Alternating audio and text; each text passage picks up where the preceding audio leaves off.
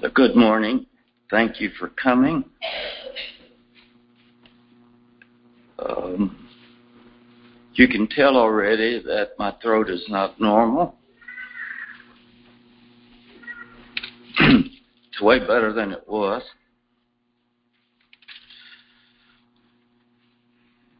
Um, thank you, uh, those of you who uh, offered to preach, and those of you who prayed for me because um, when I sent that email out, I was not doing very well. So this is much better. Uh, Lowell, thank you for the uh, introductory comments. I admire your ability to come up here without notes and just say things. Say good things. Thank you. So I I preached on Mother's Day, but I did not preach a Mother's Day sermon. And uh, today's Father's Day, and and I wasn't uh, thinking about Father's Day. I was thinking about uh, Colossians three. Um, if you then be risen with Christ, then uh, live a different kind of life. And then uh, somehow I figured out it's Father's Day this Sunday. Oh, before I go on, Rich, thank you. you. Were the one that called out the song "Trust and Obey." Yes, thank you. I appreciated the words.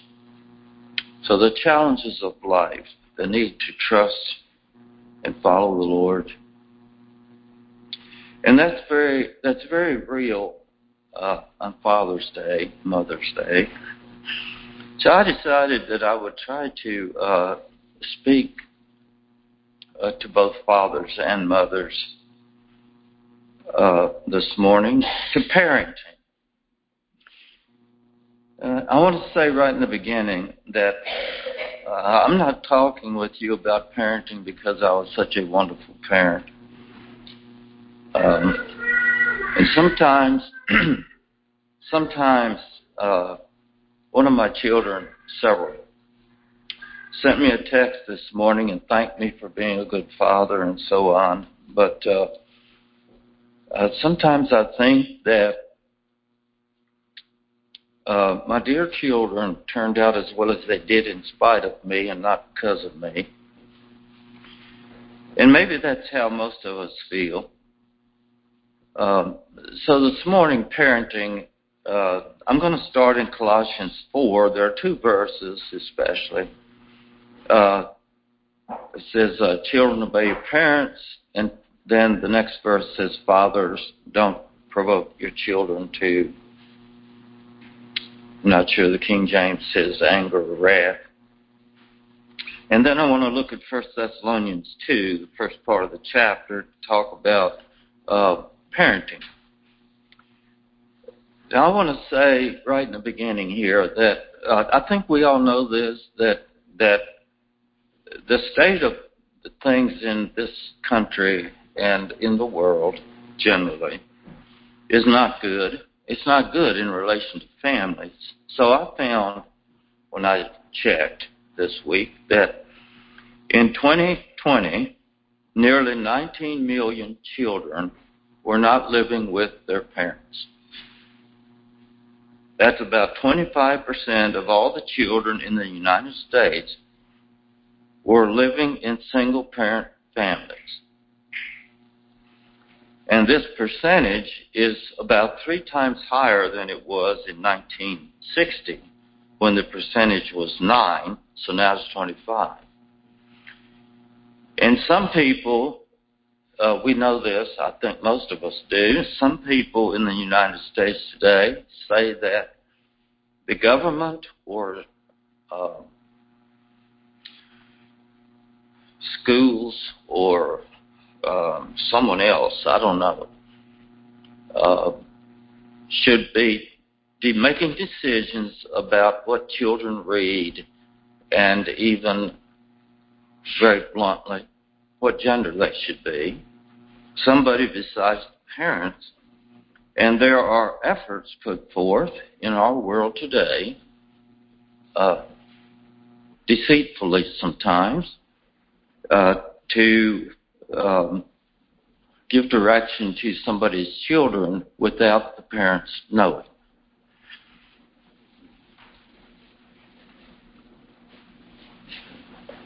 So in our day, 25% of the children uh, live with two parents, and a major reason for this is the high rate of divorce. And the child who lives in the home of a mother and father has the best chance, despite the troubles, pardon me.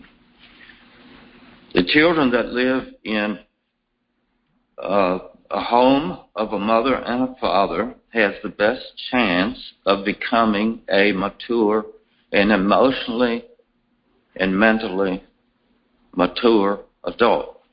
Has the best chance.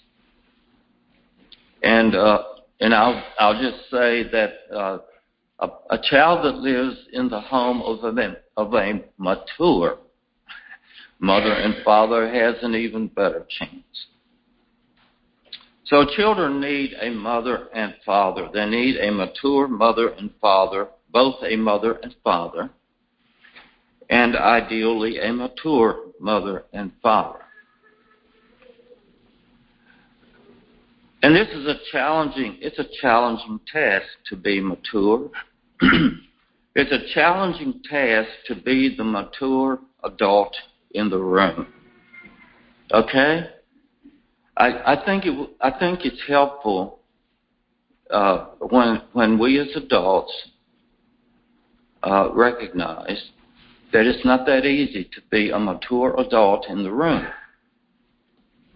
When we recognize that, and commit ourselves to do what we can to be a mature adult when we don't feel mature or when life is challenging. So this is a challenge. So Colossians 3, I'm beginning there, verses 20 and 21. Uh, this is the New King James. Children, obey your parents in all things, for this is well pleasing to the Lord. Fathers, do not provoke your children, lest they become discouraged. Uh, the New American Standard reads, Children, obey your parents in everything, for this is pleasing to the Lord. Fathers, do not antagonize your children so that they will not become discouraged. And uh, one more, the Amplified. Children, obey your parents as God's representatives in all things, for this attitude of respect and obedience is well pleasing to the Lord and will bring you God's promised blessing. Fathers, do not provoke or irritate or irritate or exasperate your children with demands that are trivial or unreasonable or humiliating or abusive nor by favoritism or indifference. Treat them tenderly with loving kindness, so they will not lose heart and become discouraged or unmotivated with their spirits broken. I mean, that is a mouthful. Uh, so let's start here. So the command, children obey. This this is going to be somewhat of an instructional sermon. I hope it's encouraging. Children obey. So, uh, child parent relationships are no simple matter. They're not. Uh, on the surface of it, children obey seems simple enough. Okay, what that means is when a parent tells a child what to do, they just do it. That's what they, that's what obedience is. Just do it. But the truth is that generally speaking, children grow up to obey and respect and respect their parents to the extent that their parents figure out how to do well with the children's increasing ability to think for themselves and express themselves. And this this is a uh, give and take and learning curve. It's challenging. And, and anybody who says it's not hasn't had children or they haven't gotten very old, they're not two yet, probably. Um, and I've told this, I've said this before, I think, to you people, that I, I remember a time uh, when our children were very young. I think both Mary Sue and me had this idea that we have got this figured out because they were really behaving well. Got that? Really well. Like right along, just all going right. And, and that lasted for a little while. Just a little while until until it didn't. I'm not going to go into it. So children move from the concrete to the abstract. They begin to reason about abstract ideas. They think about things. They have thoughts about it, ideas about it. They ask questions. They begin to examine the value system of their culture, especially teenagers, and the value system of their parents. They start examining, evaluating uh, and the church. They start wondering what's going on at church. They see things, hear things, wonder about things. I mean, and children look at things uh, generally, I think, in an idealistic sort of way. And uh, their idealism is not tempered by experience. And maybe the problem is parents have too much experience, and we don't know how to be uh, can't maintain the ideals because they've been ruined by reality, you know. And the children see things the way they think they should be and not the way they are.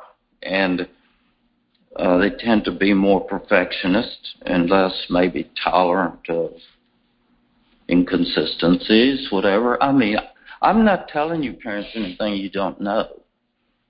Okay? You know all this. Children ask questions.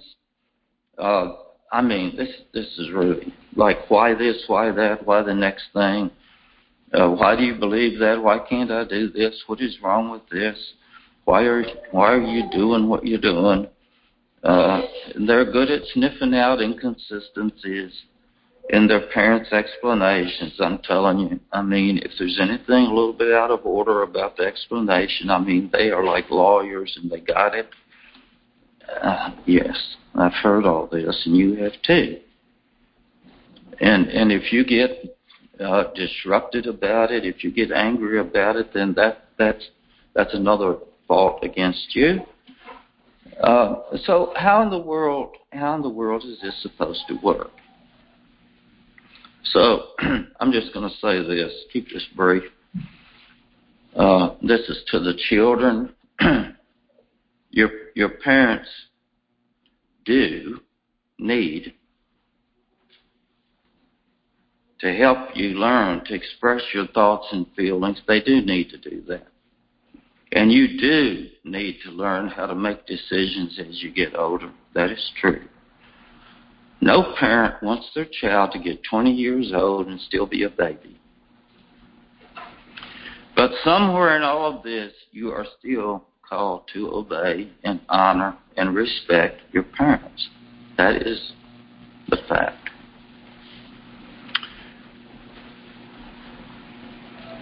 Children who obey their parents are not children who decide their parents are stupid and that they don't know anything, which is what a lot of teenagers decide. I know better than my parents. They don't know anything.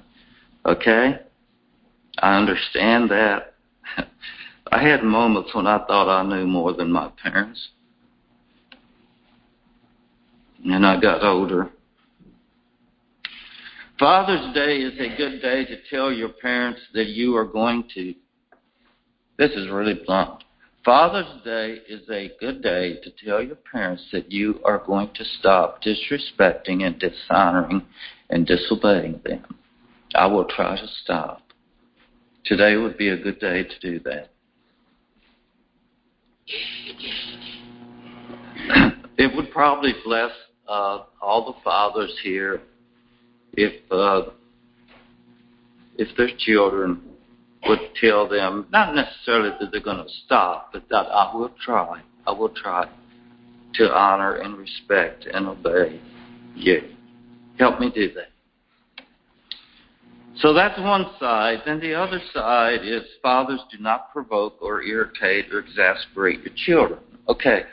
Now, there are a number of things in the Bible, a lot of things, that I wonder about, try to make sense of, don't know what to do with. And and one of them is there's not there's not much said uh, in the epistles about how mothers should do. I mean, maybe it's more than I think. I didn't notice. So it's fathers. Uh, don't don't play favorites. Don't don't humiliate. Don't be abusive. Uh, be tender. Be loving kind. Practice loving kindness. Don't break their spirits. There's all these things.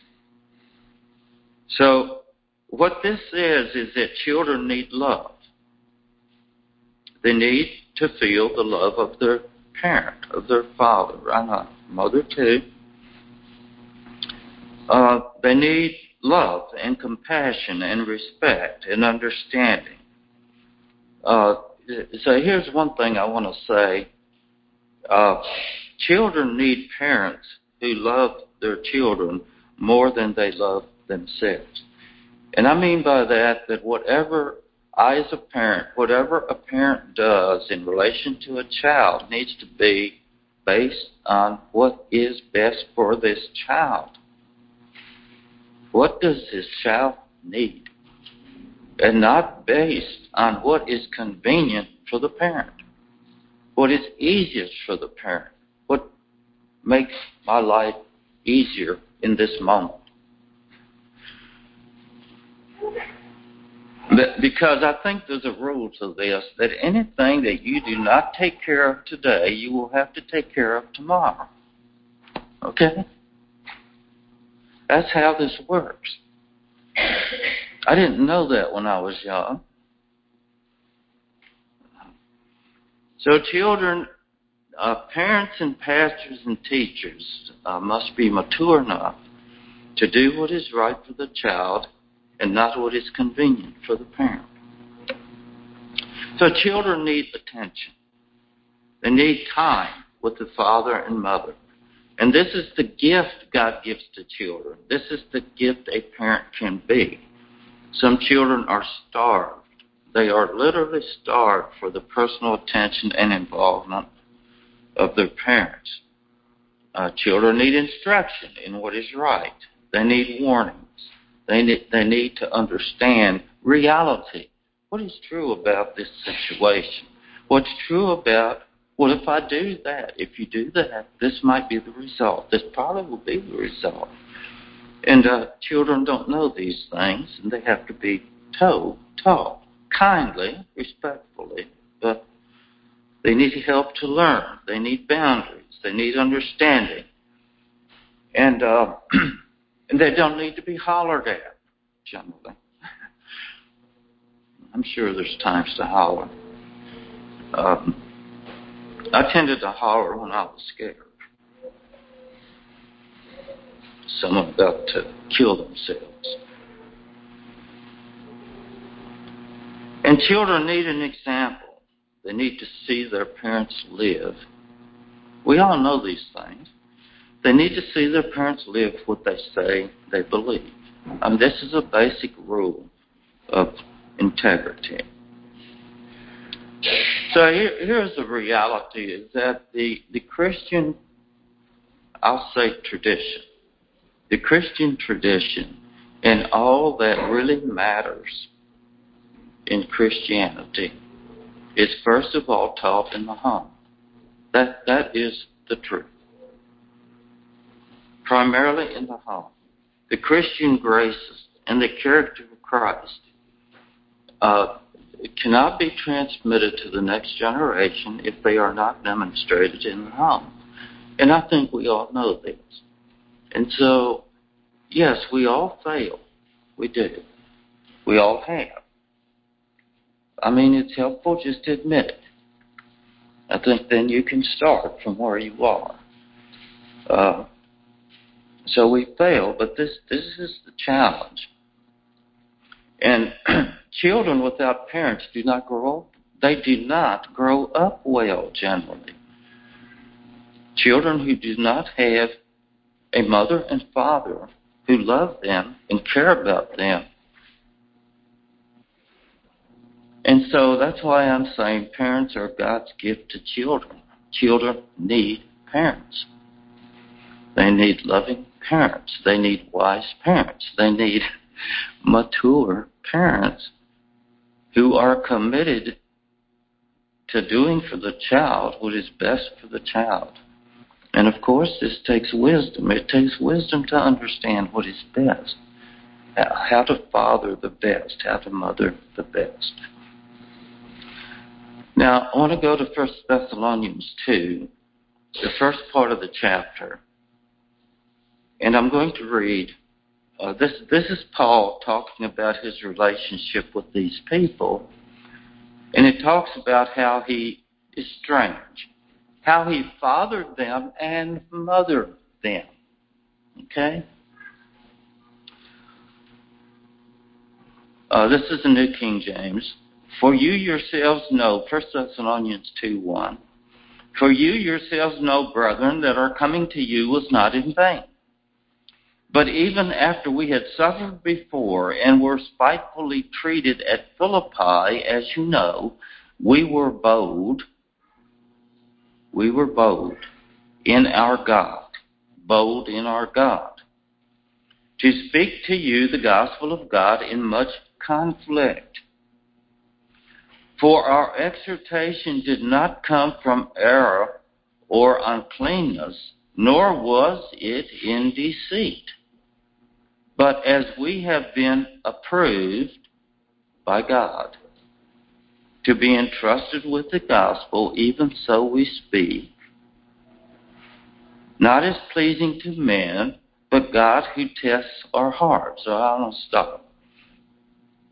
So Paul is saying that I was in great trouble and distress and maybe, maybe like we are sometimes, I was just so totally overwhelmed with all the trouble in my life.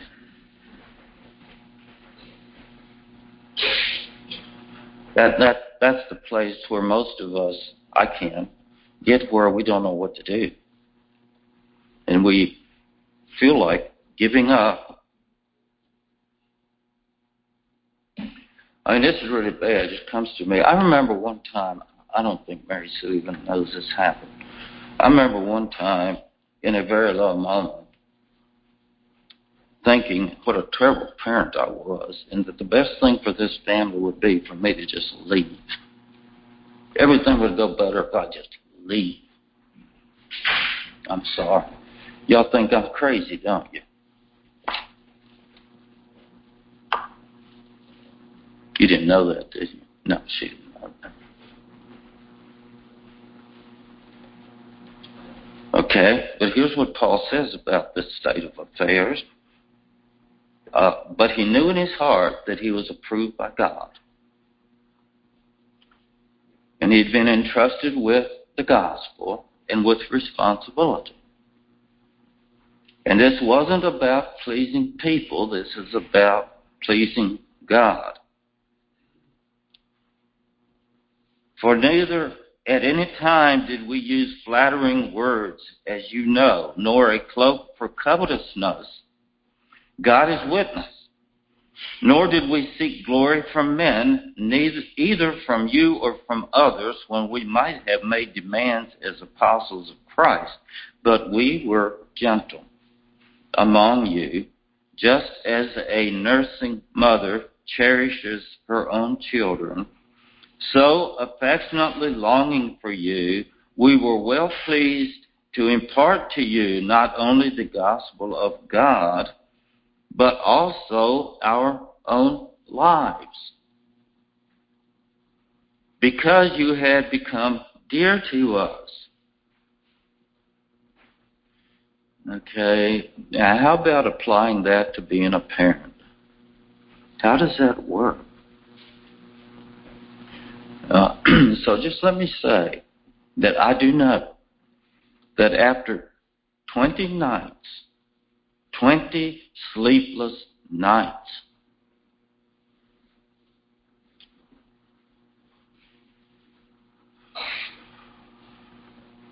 and feeling like you're losing your mind, and all these meals to prepare and all this work to do and earn a living and all this stuff that fathers and mothers have bearing down on them. I understand why a parent can get to the place where you're like, I want out. I need to take a walk.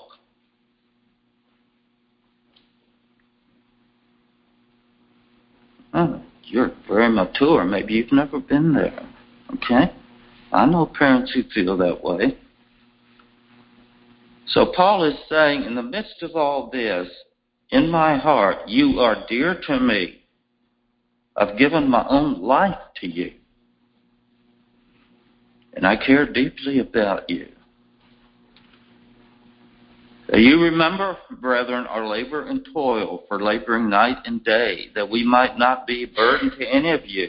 We preach to you the gospel of God. You are witnesses in God also how devoutly and justly and blamelessly we behaved ourselves among you who believe. As you know how we exhorted and comforted and charged every one of you as a father does his own children, that you may walk worthy of God he calls you into his kingdom and glory. I have the New American, I mean, uh, I have the Amplified here too, but I won't read that now. So here, here's some things. Uh, a father's boldness and security in God. It really helps when we as fathers and mothers understand who we are in terms of God and God's call, and not just simply in terms of how we feel, which is not very good sometimes. Boldness in our God in the midst of conflict and challenge, troubles. Willingness to suffer for those in our care. Willingness to suffer for what is right. And sometimes it's hard to know what's right. But I think a lot of times we know what's right. And Paul functioned out of an approved of God attitude, position, sense of himself as a person approved by God. And therefore, he lived out of a desire to please God, first of all, which delivered him from using flattering, insincere speech, I'm interpreting, as a cover for greed, uh, which is this idea of using people who belong to him for ulterior motives or selfish gain. That's the idea. He said, I refuse to do that. I refuse to use people for personal gain or self glory. So another principle here, a father's strong affection for his children. The ability to make the people in our care able to belong to us. And I think this, this is a major challenge for parenting, pastoring, teaching, whatever, responsibility. It's a tremendous challenge to somehow provide a place, platform, space where the people in our care can belong to us because they're dear to us, because we care about them, and we give them the opportunity to belong to us. It's what children desperately need. And you know, without that, what people tell me is when they don't have that, they feel like they are, their term is floating in space. They're out here just floating and have, they feel like they have no stability, nowhere to stand, and no security. And so this, this is what Paul is talking about. They are dear to me, no matter what their difficulties or the challenges. And so belonging is rooted in the one to whom you belong. Belonging is made possible by the person to whom you belong. A child. A child cannot belong to a parent or pastor or teacher or whoever. Child care worker. a child cannot belong to these people unless the person welcomes the child and makes belonging possible. That, that is just how it is. Belonging is not rooted in performance, but in the space or place in the heart of the person who is more mature, further along, and understands the difficulty the child is in. And all our children have difficulties. We had difficulties when we were little. I went to first grade, and my memory of first grade is I cried every day. Literally, I'm not making that up. I cried every day in the first grade.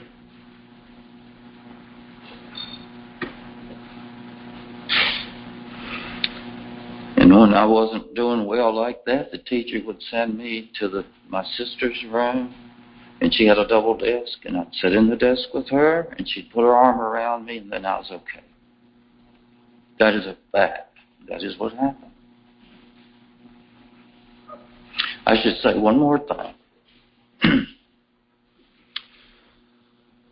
and one day, the first grade teacher got so frustrated with me that she came back there. I, she had me in the back of the room, standing in the back of the room. I was on the left side of the room, the last person in the row on the left side, the furthest from the door. Yes, I remember where I was. And she came back there and she slapped me in the face.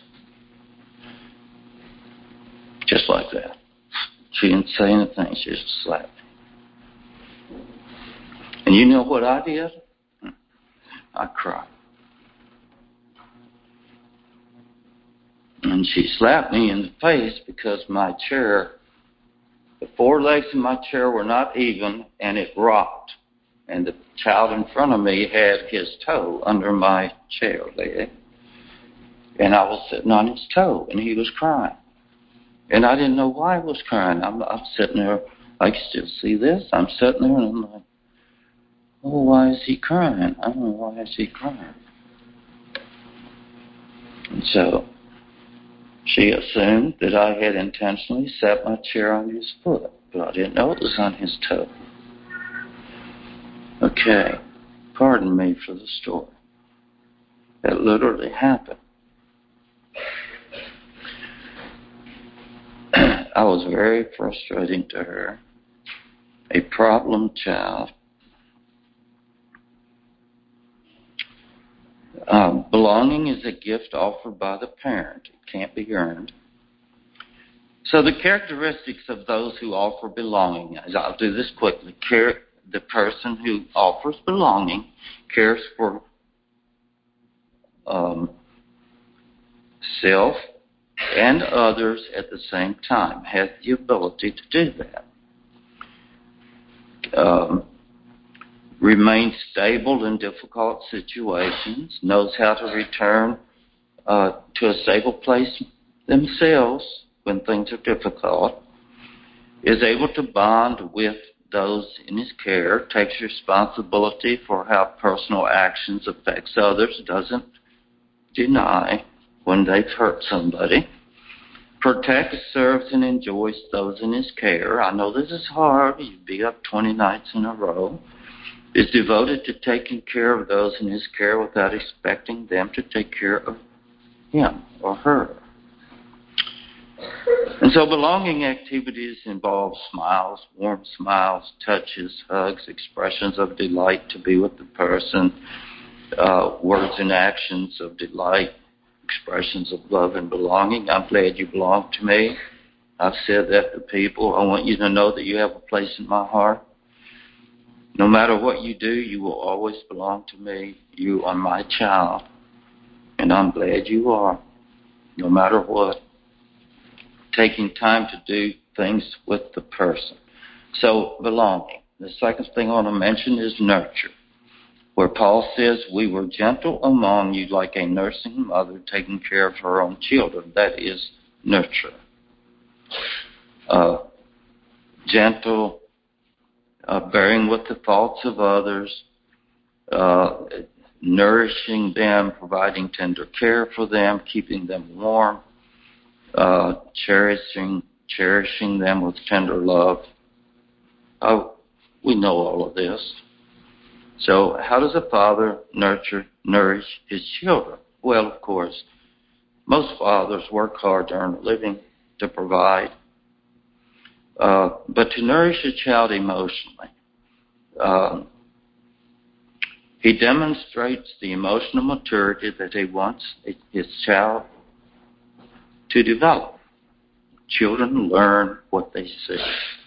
They learn what they see uh, when a child is emotionally distraught, uh, the parent responsibility of a parent is to be with the child, uh, not to dismiss what they feel, but to say, "I'm here, and this will be okay. It's going to be okay. Just here, let me hold you."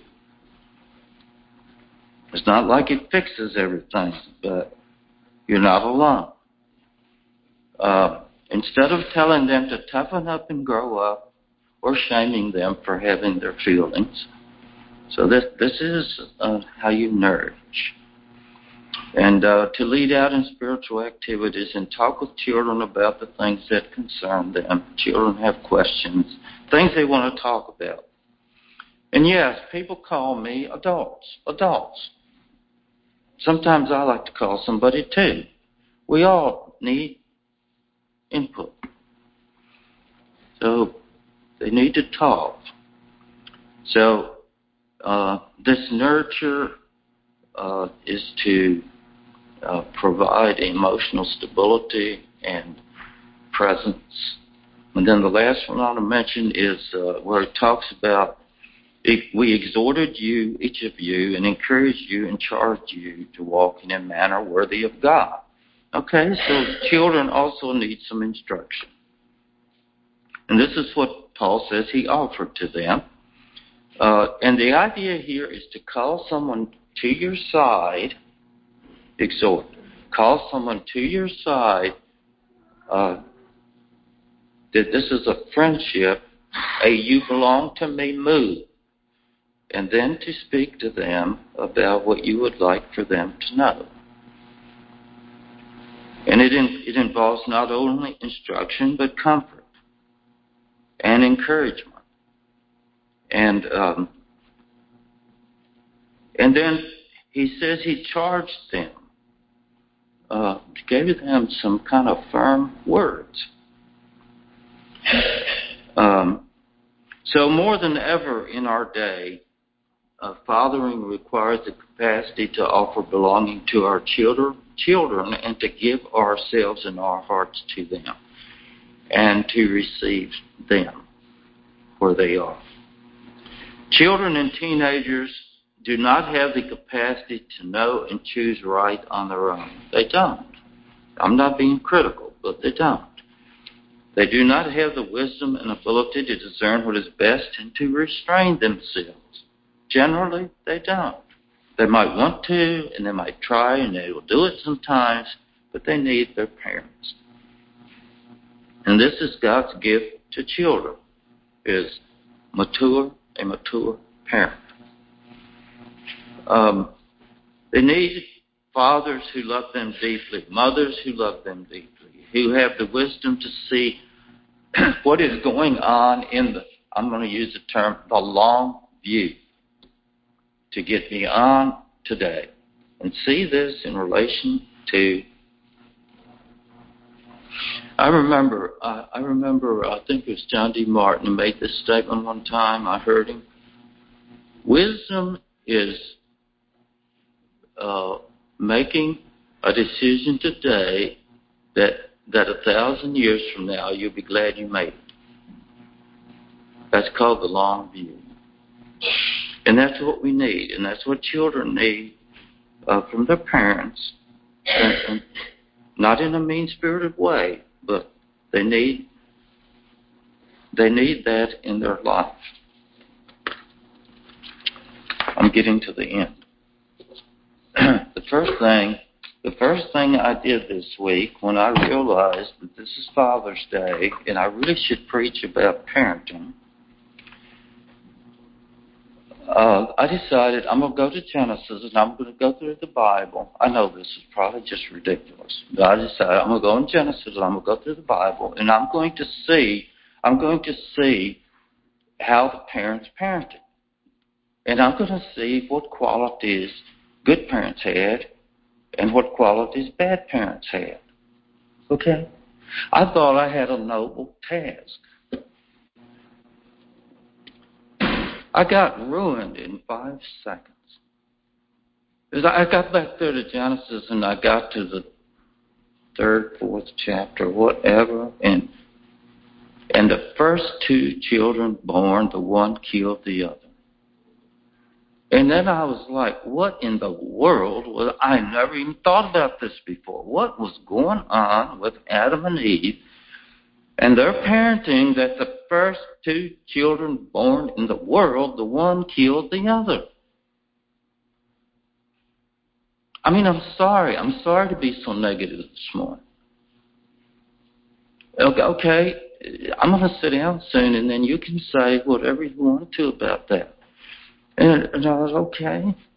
And then I went on, and uh, it didn't get any better. I'm sorry. It just didn't get better. I got, uh, I got uh, about halfway through the Old Testament. I got up to David, and then I quit. I'm sorry. I just quit. I didn't have time. That was my excuse. I said I don't have time. I gotta get I gotta work on something here for Sunday and I don't have time. Okay, what does that say? What does that say?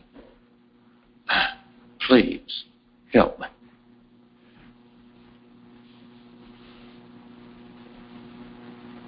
All right, you don't have to be a terrible parent.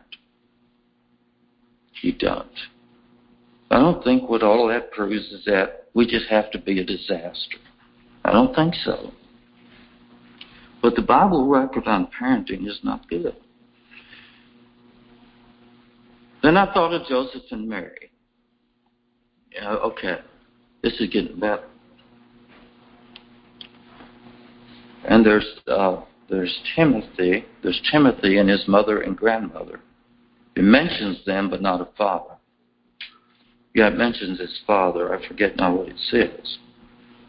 Sorry about that. Uh, so this morning, I want to say that you are not, you are not the average of all the bad parents in the Bible or in the world today. You are not the average of them. You are an individual before God today.